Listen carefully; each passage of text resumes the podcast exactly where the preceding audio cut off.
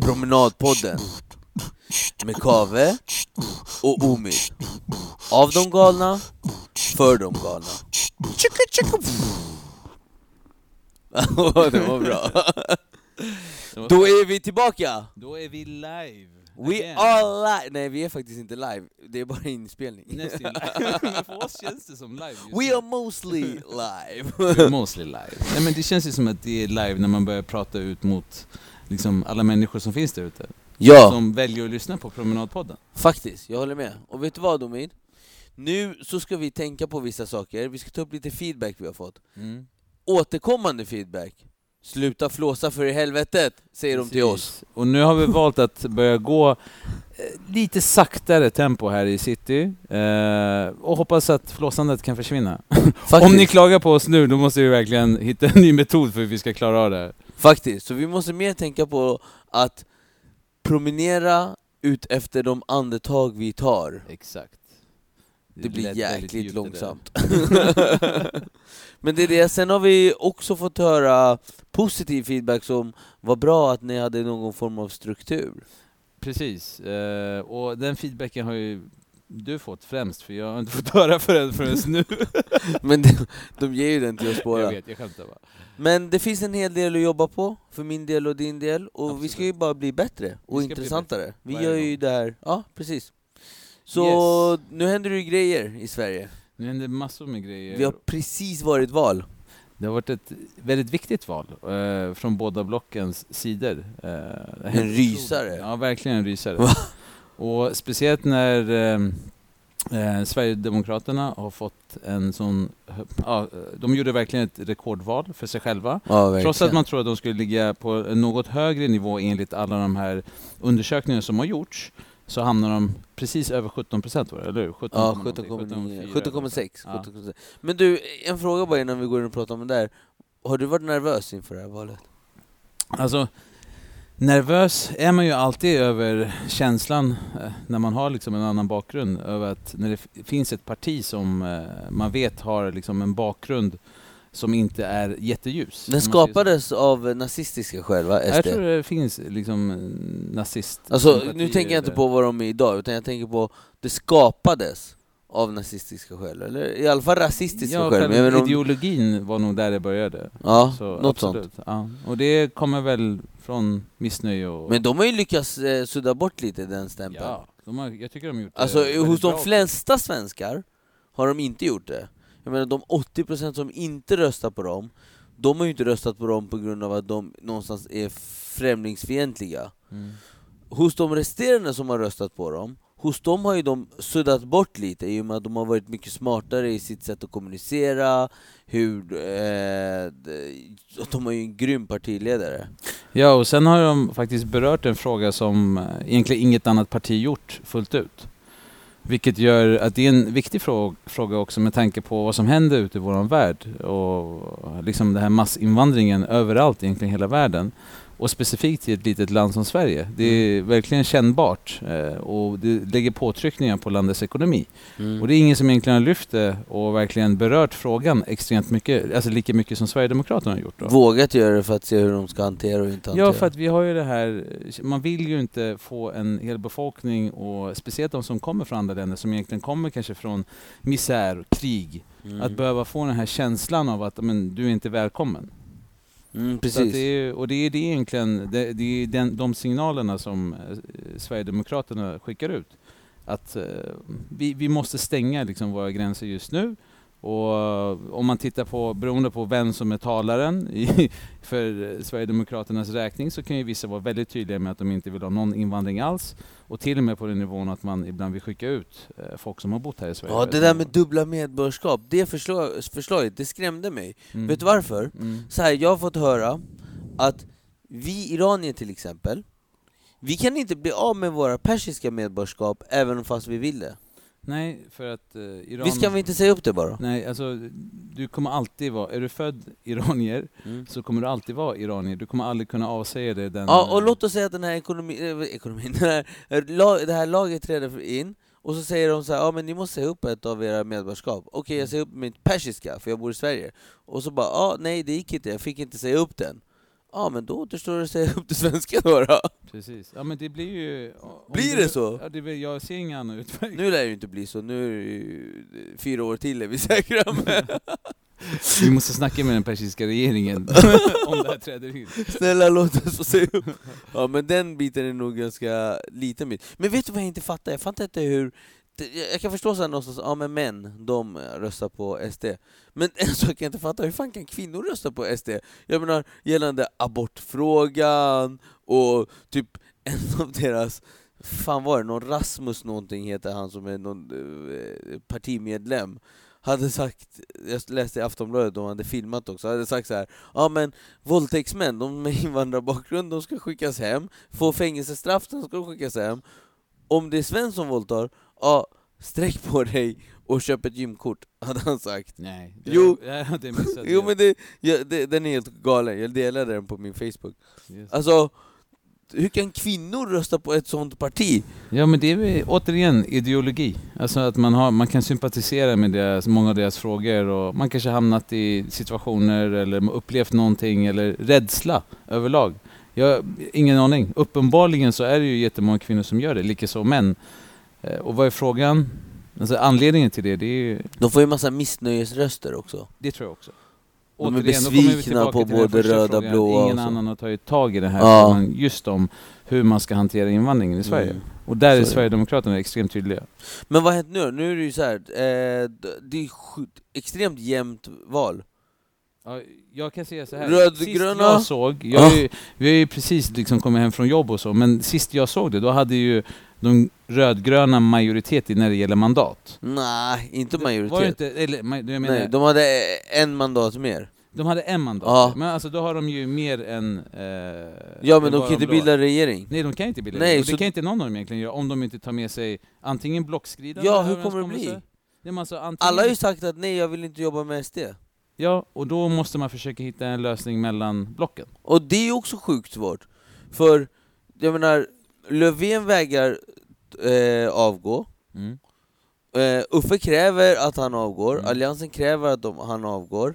Mm. Och eh, där kommer ju första problemet, Mm. avgå eller inte avgå. Och det Sen är det ska de- parlamentariska skäl också, liksom att om, någon in, om en statsminister inte lyckas och få ihop en regering Mm. eh, och egentligen står där ensam en, och inte kan ha majoritet, att den då måste avgå. Mm. Kan Faktiskt. Ta, bort, ta bort den där mobilen. Men jag måste ha en high five med dig, vet du vad jag High five. precis läste? Nej. Att eh, Kiese Thelin gjorde mål. Wow, 1-0 Sverige, grattis. Turkiet. Wow, grattis! Kul, det var där jag var tvungen att se. Sverige-Turkiet. 1-0 Var kör de den någonstans? i Sverige. Är det så? ja, det är ju Du säger Sverige, Turkiet. Då är ju Sverige Ja, hemmaplan. men jag har ingen aning vilken kombination du ser. Jag älskar det, det är min när du frågar vart kör de där någonstans? Ja, men, ja, du har helt rätt. Jag missar poängen där. Moderaterna, de blå, de är ju faktiskt ganska, eller inte ganska, de är lika stora som de rödgröna. Mm. Så mandatmässigt är det lika mycket och de kan inte bilda regering någon av dem. Vad fan, och ingen av dem vill liksom eh, samarbeta med SD, vilket jag tycker är bra. Vad ska de göra? Det är en bra fråga. De får, Eh, de får sa, heter det, samarbeta över blocken. Ja, det måste vara samarbete över blocken. Om Men då måste hitta- Löfven väl avgå? Ja, det beror på vem som ska vara statsministern. Om det är ett samarbete mellan blocken, då måste man välja ut en statsminister. Så om exempelvis eh, Socialdemokraterna tillsammans med Miljöpartiet och Vänstern Ja. kan få med sig exempelvis Centern och liber Liberalerna, då kan ju de eh, bilda, ett parti, eller bilda en regering. Ja. Och då, kan, då blir ju Löfven per automatik som eh, blir statsministern för att han är ju flest röster. Mm. Om jag uppfattar det så. Men om han väljer att avgå och säger vi gör det här fast Uffe är statsminister, det funkar ju också. Ja, jag tror det är samma sak där. De Ja. måste ju få med sig någon från antingen Miljöpartiet, Socialdemokraterna eller Hur skulle den bästa, optimala, med dagslägesmandat, samarbetet se ut? Jag har faktiskt ingen aning. Okej, jag om bara- du jag, var- jag Om du var the president of Nej, the world, jag, jag ska och så ska du säga så här, så här ska det se ut i teori Sverige. om det här med, om vi går tillbaka till före val, valet och liksom eh, jag tror att den största rädslan för alla de här partierna Mm. har varit att Sverigedemokraterna ska få ett extremt stort inflytande. Mm. Och att av någon anledning, liksom om de får en, skulle ha- hamna runt 25-30 procent Mm. Eh, och om de då i det läget kanske mycket lättare skulle kunna få med sig ett annat parti för att bilda regering. Jag tror, och det om vi, när jag tittade på partiledardebatterna så kom frågan upp väldigt många gånger från specifikt vänstra sidan, alltså Socialdemokraterna och eh, Vänstern och Miljöpartiet, till både Ulf Kristersson och Annie Lööf. Om- Från Jimmy. Nej, det här är från eh, vänstra sidan då, alltså Socialdemokraterna Ja, och, och Miljöpartiet. Mm. Ehm, då kom frågan både till Annie Lööf och Ulf Kristersson om de skulle kunna tänka sig att skapa en regering tillsammans med Sverigedemokraterna. Det var en extremt viktig fråga som dök upp om efter om. Mm. Mycket på grund av att man ville bara... Jag tror att just det här att man vill känna den här känslan och säkerheten att ingen vill ingå ett samarbete. Mm. Eh, och därav också öppna upp för att det kan skapas en dialog mellan dessa två block. Mm. Eh, och sen frågan är ju hur konstellationen blir, det återstår att se. Eh, enligt det vi pratade om lite tidigare, just det här med det här, jag såg något klipp, jag missade tyvärr helheten, men det var någon av så här parlamentariska regler, eller någon lag som Mm. säger att om en statsminister inte kan bilda en regering eh, och är tillräckligt stark och inte har med sig ett block, i det här Mm. fallet både vänstern och Miljöpartiet från första början, Mm. då har inte statsministern rätt att sitta kvar på sin position. Då Men blir det inte avgå. omval då? Nej, då, då kan ju exempelvis eh, det högra blocket tillsammans med någon från det vänstra skapa regering. Mm. Som ett exempel. Precis. Sen återigen, jag kan alldeles för lite om det här. Jag typ själv känt liksom att jag ville bli insatt i just det, det som har hänt de här senaste liksom, månaderna och specifikt senaste veckorna. Det, här, det har varit så jäkla intensivt. Mm. Men jag har fortfarande känt att det har varit så sjukt mycket information. Var det antiklimax? Blev det antiklimaxen? Nej, alltså det, jag, Det var ju lite som att eh, Conor McGregor ska möta eh, Khabib Nurmagomedov och alla bara ah, shit vad spännande, vem vinner, vem vinner? Och så bara kör de världens tråkigaste match och det blir en draw, det blir oavgjort. För Man alla bara, er som inte vet vem dessa två är så är det fighters. Ja men det är ju typ MMA kampsport, dagens kampsport, världens största två fighters är det ju. Precis. Conor McGregor är en av de största atleterna i världen just nu. Precis. Så alla vet ju vem han är. Och Khabib liksom, han har liksom jobbat sig fram. Alltså det, jag måste berätta om den här fighten, det är ganska kul. Han kom in i UFC, kunde inte ett endaste ord, det här är en parentes i vår diskussion om valet förresten. Det här är varför jag älskar Kave. Fortsätt Kave. han hade inte, han hade inte han kunde inte ett endaste ord eh, engelska, kommer in i UFC, uppväxt i Dages, Dagestis, Dagestistan, eh, Dagestan, muslimskt land, ja, tillhör Ryssland. Eh, och bara kommer in och bara mörsar över en efter en, en fight efter den, den ena efter den andra, och han, är ju, han har brutal brottning. Sen med tiden så lär han sig engelska och börjar bli så här kommersiell och skapar sig fans i intervjuer och allting. Och nu har han liksom jobbat sig upp till absoluta toppen och ska möta den största av dem alla, Conor McGregor. Det är ganska rolig Det är resa. jäkligt coolt. Det är typ entreprenörskap på sitt sätt. Ja, det, det är det det är. Ja. Det är liksom att börja nerifrån och jobba hela Started from the upp. bottom, now we here. Okej, Exakt. parentesen klar. Parentesen är Det sista tecknet på parentesen. Tillbaks till det jag tänkte säga. Det är lite som att de två skulle mötas och sen så slutar det i draw. Det är så det här valet har känts. Mm. Värsta Det uppbyggnaden, det Jag tror slutar att ju förväntningen lika. också varit att det ska bli så här. Jag tror att ingen har trott, om man bara tittar på alla siffror, alltså som alla undersökningar man gjort innan, så har det nästan sett ut lite eh, enligt det här resultatet som vi fick då, att det blev typ draw. Att det var ingen som kunde bilda regering direkt, liksom att någon ska få majoritet. Mm. Så att eh, oron fanns, min största oro, det var ju liksom att Sverigedemokraterna skulle få många, många fler procent än vad de faktiskt fått. Mm. Även om jag tycker att 17 procent är väldigt mycket. Mm, ja men 17% är väldigt mycket. De är ju Till och med vågmästarrollen. lite mer än 17 procent. Ja, faktiskt. Ja, ja. Men, vi, eh, jag, jag, inte, jag kan inte så jävla mycket om politik egentligen. Jag vet bara vad jag inte vill. intresserad och jag är också intresserad, men det är ju det man... Nej, jag är man nyfiken! ja, men det är, ju- ja, då blir man Alltså, för intresserad. Man är stunden. nyfiken, ja, men det är det. Sen är jag inte särskilt nyfiken de resterande tre åren. Precis, och det brukar oftast vara så, för då sitter man och förlitar sig på att de man faktiskt har valt tillsammans ska driva landet åtminstone fyra år och det ska gå bra. Mm. Sen plötsligt när det är bara några veckor kvar, då måste man sitta där med ett resultat för fyra år och börja räkna på, har de gjort ett bra jobb eller inte? För att se vem man ska välja. Så det är det är mycket analys bakom för dem. Det är Faktiskt. nästan samma sak som i fighting. Det finns några som sitter och följer de här människorna hela vägen. Sen när de väl ska mötas, då vet de exakt vem som ska vinna. Ja, typ. Skithäftigt. Ja, faktiskt. Fan, vi två, vi är ju eh, fighters på vårt sätt. Mm. Vi är ju entreprenörer.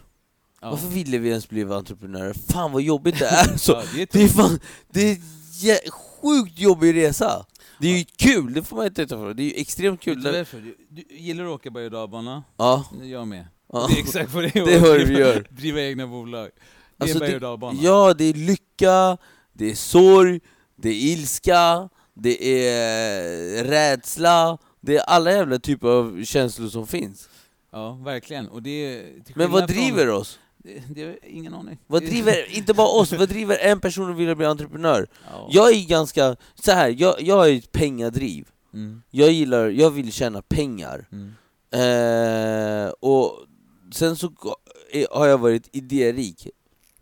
Och då är det kul att försöka verkställa de här uh, idéerna, och så på andra sidan ser man också pengar i det. mm.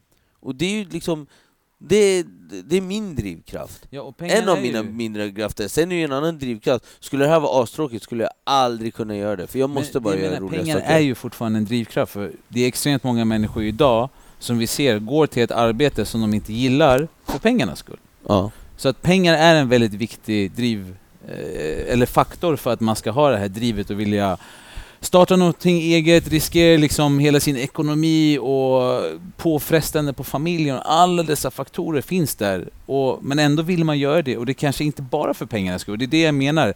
Pengar är en belöningssystem som är jäkligt kul att få och man blir liksom ju mer man tjänar desto mer inser man att man gör någonting rätt. Men samtidigt så är det också just det här möjligheten att få vara med och skapa någonting. Och Mm. kunna säga så här, jag har varit med och gjort det här, det här baserar sig på alla timmar som jag inte sovit, alla timmar som jag tillsammans med mina liksom, eh, kompanjoner varit med, suttit på nätter, dagar och verkligen byggt det här. Det är vi som har gjort det. Känslan av det, att varit med och bidragit till någonting. Mm. Det är den, och att man också gjort det i en grupp med människor man tycker om. Det är liksom den största drömmen. Jag tror alla drömmer om att kunna få göra det med människor man tycker om. Men det finns ju så olika konstellationer, vilka team det finns bakom de här olika projekten. I vårt team så är vi, det, det är en väldigt stark relation. Vi, Mm. vi alla grunder är ju egentligen boundade sen tidigt i världen. Jag och du är barndomsvänner, Mm. jag och Berang är kusiner, du känner Berang sen tidigare, Berang och Steve har jobbat tillsammans massa massa Mm. år, Rafael har vi känt i flera flera år. Mm.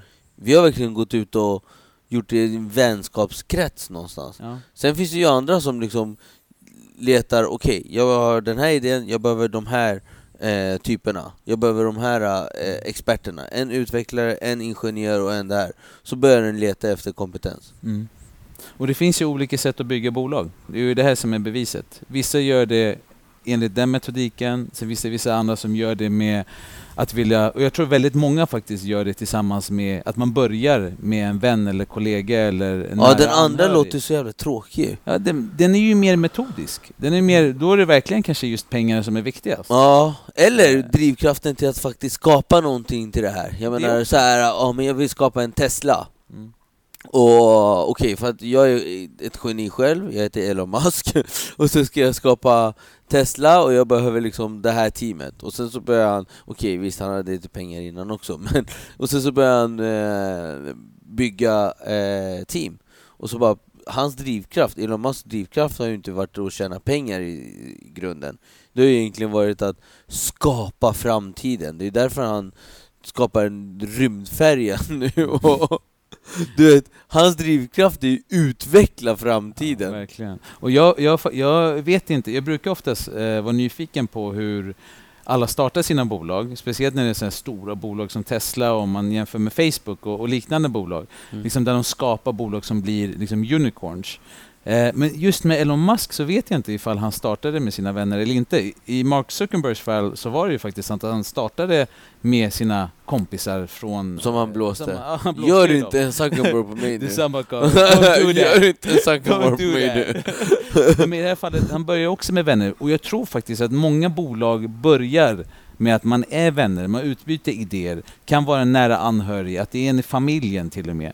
Någon Kan det vara så att de är ute och promenerar? Kan det vara så att de är ute och promenerar och så bara Och så diskuterar idéer och så bara shit det här och så bara BAM! blir det någonting. 100%. Det kan bli en sån sak.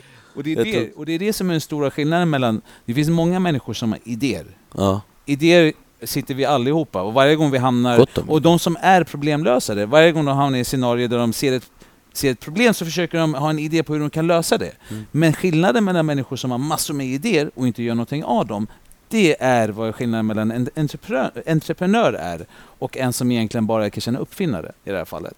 Mm. För att, att göra saker och ting, att ta det, från, det här steget och våga göra saker och ting, det är det svåra. Idéer finns det gott om, men det är handlingskraften som saknas. Exakt. Boom! Vilken så one-liner. Så du han summerade allting som jag sa bara med en one-line. One-liner.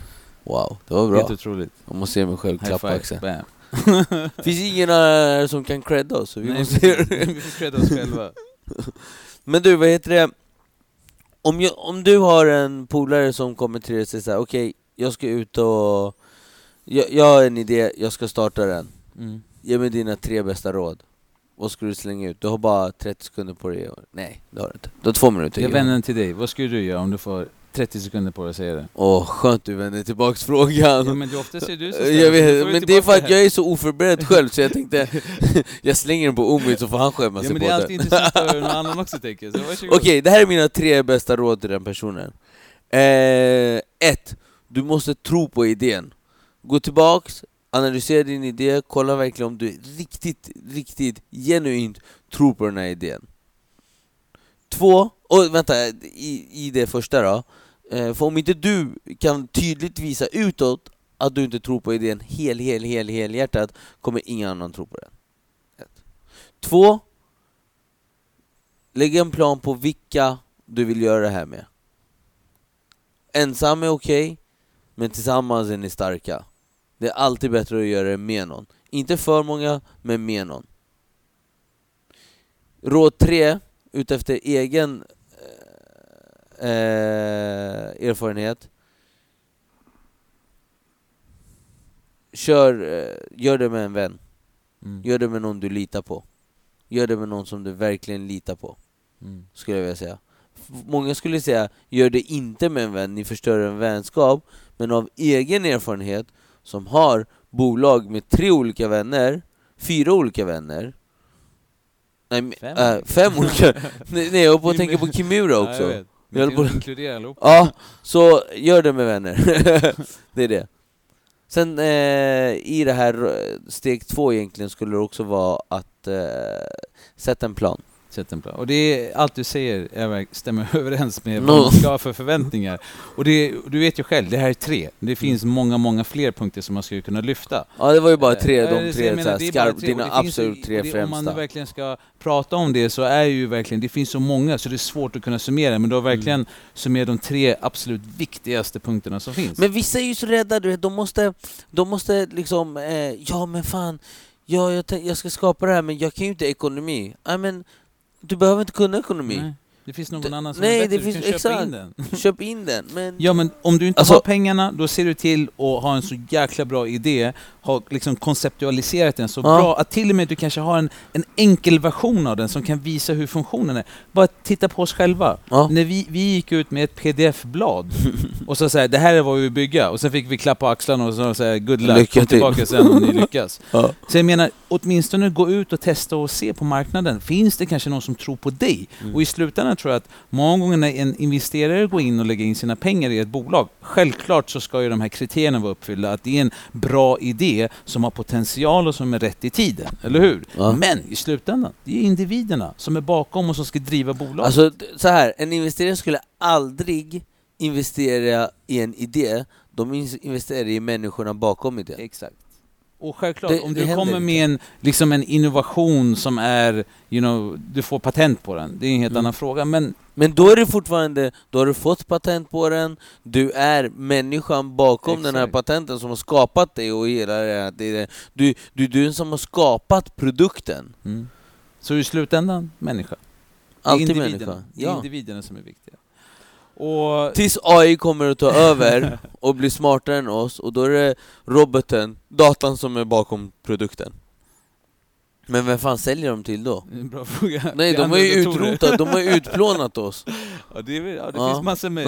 Det är också intressant att prata om just AI och vår framtid. Men det tar vi en annan gång. Jag vet, det- alltid så Nej men det har ingenting med det att göra. Det, det, den biten, jag skulle helst vilja, jag vill inte vaska det samtalsämnet. För jag vet att det är en hel poddavsnitt. Du, Verkligen. du, du, du går ju, du, fan, du snackar jämt du om AI. det. Du vet, Det det som på, är på tal om AI, vet du vem som är jätterädd för AI? Jätte, jätte, jätterädd! Jätterädd. Berätta. Elon Musk. Ja, men jag tror att ja, han, han är en av de som har gått ut och sagt att han vill eh, att det ska till, eller han har till och med skapat ett råd, ett etiskt råd för hur AI ska kunna få utvecklas just på grund av sin rädsla. Mm. Men det är Ja, inte bara han, det är massa stora liksom, forskare och, och kända individer som, som är sådana brainiacs som har en rädsla för AI och vad det kan innebära i framtiden. Ja. Så, såg du Elon Musk på eh, Joe Rogan Experience jag, podcast? jag har den på min eh, att titta på. Den är tre lista. timmar. Jag- Sjukt bra. jag kommer Fan vad märklig han är Elon Musk. Alltså, han är han är, häftig. Han ja men han är jättemärklig. Du vet när han fick en sån här fråga, han bara hmm. Mm. Och så gick han in sig i tanke. Vet, Och så bara en miljon geni! grejer händer där. Ja, han sa det, han sa det, han sa det. Han bara my brain works all time, I got Ja. a million of ideas. Så alltså, när han ställde hans fråga, jag bara, alltså han bara pff, det- det var ett genitecken på honom. Hur ser ett genitecken ut? Ingen aning. Att hålla på. Ja, nej, men han- det är så här bara pling! Alltså han var så jävla, han var, man ser att han är geni. Ja. Och det som är häftigt med honom är att allting han träffar på i sitt liv vill han se, speciellt om man anser att han bryr sig om det, så vill han ha en lösning på det. Om det är någonting som stör honom, om det är någonting som han ser Ja. att det här är liksom, det här är vår framtid, det är hit vi måste gå. Och det är det som är så häftigt nu när han har tagit liksom el, liksom täten i elbilar. Kommer från ingenstans och liksom har börjat lansera Tesla och har fått en hel liksom motorindustri att vända liksom till att oh shit, nu måste vi hänga med i det här. Elon Musk, han är faktiskt ganska liberal. Han, ja men han är ju fan, han är ju fan helt tokig som sitter och röker en joint i Joe Rogan Experience. Hur tänkte han egentligen? Ja, alltså det är ju en jäkla bra fråga eh, med tanke på att han har en sån hög roll eh, och, och liksom har gjort det valet att göra det hos en sån kontroversiell person, eller kontroversiell, en sån känd person som Joe Rogan som når ut till så extremt mycket människor och att inte tänka på att det kan ta en effekt. Och det är det som gör honom, återigen till det du säger, en liberal. Mm. Han skiter i. Han, Han gör skiter i. det han tycker är rätt. Men han, han är ju, vad heter det? Men inte han... Eh, jag menar, han är ju, han är ju en, eh, vad heter det? Pff, Han är ju en förebild. Han, han uppmuntrar ju där kanske sina anställda till att det är, rök en joint. Ja. Gör han det? Tror du Alltså, att han blir ju- tänkte på det? ju Eller han skiter i det? Alltså det är väl oftast det du ser överallt i den här världen, att när du, om någon har en förebild och förebilden gör någonting, då kommer ju alla andra som har någon som förebild, som Mm. blir som anhängare, följa efter. Eller Sen är många, det sen lagligt folk- i Kalifornien så det ju kanske folk- inte är lika stor grej. Absolut, och man har ju egen eh, vilja också. Ja. Man kan, så att, och precis som du säger, det är lagligt i vissa stater i USA. Så att, Ja. Hur som helst, men eh, han är ett geni. mm. Ja, fan det var skitkul att lyssna på podden om ni inte har gjort det. det. Och även ni där hemma, lyssna på Joe Rogan Experience med Elon Musk som gäst. Vem, vilken entreprenör har du som förebild? jag, jag brukar aldrig tänka i de banorna vem jag har som förebild. Har du inte? Nej, Tänker faktiskt inte. Och det är, jag tror att jag, ty, jag har många förebilder. Jag tycker alla de här stora entreprenörerna som Steve Jobs och eh, Elon Musk själv och Mark Zuckerberg, de som är inom techvärlden som Mm. egentligen varit dragloket till att techvärlden har fått så mycket uppmärksamhet senaste tiden. De är ju jätteimponerande människor. Mm. Bill Gates, liksom, han har varit med i så många år och har ett bolag som är ja, fortfarande ett av världens st- tre största bolag, tror jag. Mm. Eller fem största bolag. Både Sjukt. det gäller omsättning och, och värde. Mm. Nej men det är sjukt. Så att alla de här människorna har ju olika karaktärsdrag, men någonting som gör dem att ja, all, alla de här har i princip samma karaktärsdrag, vilket är att de är extremt drivna och tror på sin egen idé, som du lyfte tidigare. Mm. De är så starka i sin tro. Undrar om de ibland ser den här idén som större än en själv. Hänger du med på vad jag menar? Det är ju kanske det som vi kommer tillbaka till när vi pratar om varför man vill vara med och, och bygga någonting. Det är att du skapar ju en egen baby. Du är Mm. med och bygger någonting som är ditt. Ja, vi pratar ju väldigt många gånger om att det här är min bebis. Det här är min baby. Ja, Och, och då blir det liksom, blir en familjemedlem. Och ja. då blir den viktig. Och då vill man ta hand om den. Så du har ingen så här, du har ingen en förebild, du har flera förebilder? Jag har flera förebilder Ja. skulle jag vilja säga. Du är ingen specifik alltså? Nej, ingen specifik. Har du någon specifik? Ja, Jag har ju en specifik, Mm. faktiskt. Eh, det är ju min kusin, Pierre Mm. Siri. Mm. Det, han, han, jag ser väldigt mycket upp till honom, för han är liksom, jag vet vad han, när han startade, hur han startade, vilka förutsättningar han hade och hur han har liksom successivt jobbat upp det han har idag och vilka Mm. tjänster han har skapat. Menar, en tjänst är ju, de flesta, de flesta i Sverige kan inte ens leva utan en av hans tjänster som han skapar, Blocket. Mm. Det tycker jag är ganska häftigt. Ja, Och det är det vi ska göra med Matspar. Vi ska Exakt. skapa det så att ingen kan leva utan det, för att det, det ska hjälpa varenda individ. Ja, och alla måste ju äta mat. Ja, precis. Och alla har hittills aldrig kunnat jämföra matpriser. Nej. Och på tal om matspar.se ska vi också lyfta att det är en sponsor till vår podd.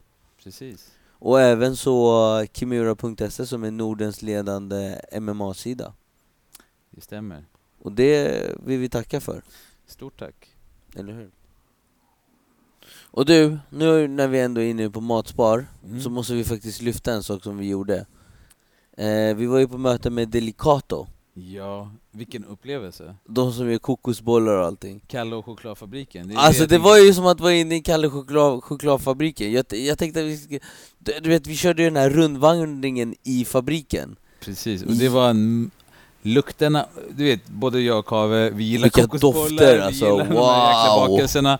Och det luktade extremt gott överallt och det var så rent och fräscht i de här lokalerna. Trots att det var en fastighet som har stått där många, många år. Ja, Allting var så rent och fräscht. ja men alltså framförallt det vi fick uppleva. Vi, vi gick in där och så tog vi på oss kläder, så gick vi dit och så fick vi smaka, såg vi allting som skapas. Och det var väldigt mycket som gjordes För hand. För hand. Ja, Men eh, så smakade vi på de här kokosbollarna. helt otroligt. Det ja, var- det bara smälte i munnen. Och det roliga, han som, vi träffade, ja. han som vi träffade sa ju så här att Gillar ni Delicato kokosbollar? Och jag Kave bara ja! Då ska ni få smaka några, och efter att ni har smakat de här så kommer ni aldrig mer kunna äta Delicato kö- äh, Och det kokosbollar förstår jag. Så här färska. Och Det det, är det, förstår nu jag. jagar man ju efter de här färskaste jäkla Delicato-bollarna. Hur Jag kan inte äta vanliga. Jag kan inte äta vanliga, men det var sjukt ro- rolig rundvandring där alltså. Verkligen. Och, imponerande, återigen. Jag hade ingen aning att Delicato hade, att det var en familjefabrik och att de har så mycket historia. eh, Och speciellt det här med att så många delar i just den här processen var, var att man använde händerna. Mm. Att det inte bara var maskiner som var med och skapade. Faktiskt. Nej men det var häftigt, det var coolt. Det, nä, nästa fabrik så besöker jag borde vara Mondelez, Marabou. Du vet att jag har varit där Mm, Marabou. när jag var 13 Just det, år. har du varit där? Jag var där. Vi lyckades så få in oss i Marabou genom att säga att vi skulle skriva en uppsats om dem när jag var 13 år. Ja, på fuskade du? besök. Nej, vi skrev faktiskt en uppsats om dem Men sen också. fuskade du? På vilket sätt då? Har du aldrig fuskat på någon tenta? Eh, på någon tenta, Ja. det är en personlig fråga och det, är- det innebär att jag har fuskat. Nej, jag har faktiskt inte fuskat. Jag har fuskat. Jag fuskade på, eh, i gymnasiet. Och jag läste elinriktning till data. Och så skulle vi sätta, skriva vår eh, avslutningsuppsats i trean, tredje ring. Och jag bara fan, jag var ju skit laid back i gymnasiet. Jag gjorde ju ingenting. Eh, för jag var sjukt busig. Men hur som helst, så tar jag, så frågar jag min polare Yasser, han jag kimmurar med. Bara, och han var ju sjukt skarp i skolan. Så jag frågade honom, jag bara, Yasser, har du någon uppsats du har skrivit som jag kan bara kopiera? Och han bara, "Ja, ta min svarta hål uppsats. Och jag bara, fan är svarta hål för något? Och så förklarar han det här med stjärnor och att de döda. Jag bara, ah okej. Jag hade Du skrev ju två rader själv på den, så det blir ju din på ett eller annat sätt. Ja, jag tog bort hans namn och skrev mitt namn. I två olika Första rader. sidan är min. Ja, och så lämnar jag in den och de, eh, det går någon vecka så här och så ringer hon läraren mig och säger Hej Kave, du bor också i Hässelby va? Jag bara, ja men kan vi ses vid fiket i Åkermyntan? Tänkte att vi kanske kan ta en kaffe eller någonting så här. Ja, absolut. Och så träffar jag henne där och så har hon med sig sin, eh, min eh, uppsats och så bara Du, jag tänkte prata med om den här uppsatsen. Ja. Och då börjar hon direkt öppna upp den och så läsa några rader ur uppsatsen. Vad menar du där? Säger hon till mig. Och jag bara, Uh, jag har ingen aning. Hon bara, här okej. Mm. Och så bara bläddrar hon lite, läser några rader till. Hon bara, vad menar du där då? Jag bara, nej jag vet inte. Hon bara, mm, det var lite det jag trodde Kave. Jag bara, fuck, I'm busted! Hur det- kände du? och det här var, jag fick panik, och det här var ju MVG-uppsats liksom och det, Så hon bara, ja jag kände det, men du, eh, kan det vara så att du... Och jag bara, nej nu kommer det Kan det vara så att du eh, skrivit av några böcker som du hittat i biblioteket? Och inte omformulerat det och inte förstått det? Och jag bara, yes! jag håller på att klara mig ur det här tror jag Så jag bara, eh, ja faktiskt, exakt så är det, jag är Det gäller ledsen att vara skarp på faktiskt vad jag där, vad hade sagt nej där. Jag bara, ja men så är det, jag, jo men så är det, jag kunde inte omformulera och Så frågan är Hon om bara, Yasser har ja. skrivit på böckerna? Så hon bara, ja eller hur? Nej men hon bara, okej, ja men jag förstår det. Hon bara, jag kan tyvärr inte ge dig mer än ett G på den här Och jag bara, G, woohoo! Alltså kände jag direkt, fan vad bra! Så jag klarar mig undan med ett G, och så säger jag det till Yasse, jag bara, alltså, jag fick ett G på det här Han bara, va? Hur fan kan du ge ett G? Det är ett MVG, det är en MVG-uppsats! Sjukt hur lätt det var att Ja, kopiera jag på den tiden! Ingen Ja, internet, nu ingenting ju, nu, nu är det lite svårare att göra, alltså om man ska fuska, för det finns ju så mycket, precis som du säger, internet finns där. Det är så enkelt för en lärare att gå ut och hitta ett plagiat. Ja, direkt. Det här är ju fan... Det, det, då var det ju skitlätt att fuska. Jag fuskade mig ge- genom hela gymnasiet typ. Jag fattar inte ens hur du fan vill jobba med mig. jag kan typ ingenting. Det är tvärt emot. Du kan väldigt mycket. Och det är det här som är det viktiga. Det här är något ämne som jag skulle vilja prata om i framtiden, Mm. och det är vårt nuvarande skolsystem. Och hur det borde vara anpassat till individerna istället för att det ska vara en hel massa som ska in i samma system. Ja, Det tar vi en annan dag. det tar vi. Men, och vet du vad? En annan dag också behöver vi ta in gäst. Vi behöver börja ta in gäster. Yes. Måste Det hitta måste några vi ha. gäster. Så vi kommer nog... Eh, så här, om ni är intresserade där ute, skicka till oss på promenadpodden gmail.se Kom. Kom. Nej, se. Är det? Nej, .com faktiskt. Promenadpodden Promenadpodden at gmail.com Yes. Punkt com. .se. Nej, .com. Och sen så kan ni också följa oss eh, på Promenadpodden eh, Sök Promenadpodden på Instagram helt enkelt Och följ oss där, skriv till oss där eh, Och eh, så får vi se, och kom med tips Kom med tips på vilka gäster som vi ska bjuda in och eh, om ni vill delta som gäster också Precis. Och vi har några också på vår lista som vi ska ut och Faktiskt. scouta. Exakt Så ni, ni I som vårt vet nätverk. vilka ni är, ni, ni kommer höra från oss snart. Vi kommer avsluta med en eh, låt som heter Boa Sorte. Boa sorte. Och det kommer få er att komma tillbaka till sommaren. Hej då! Hej då.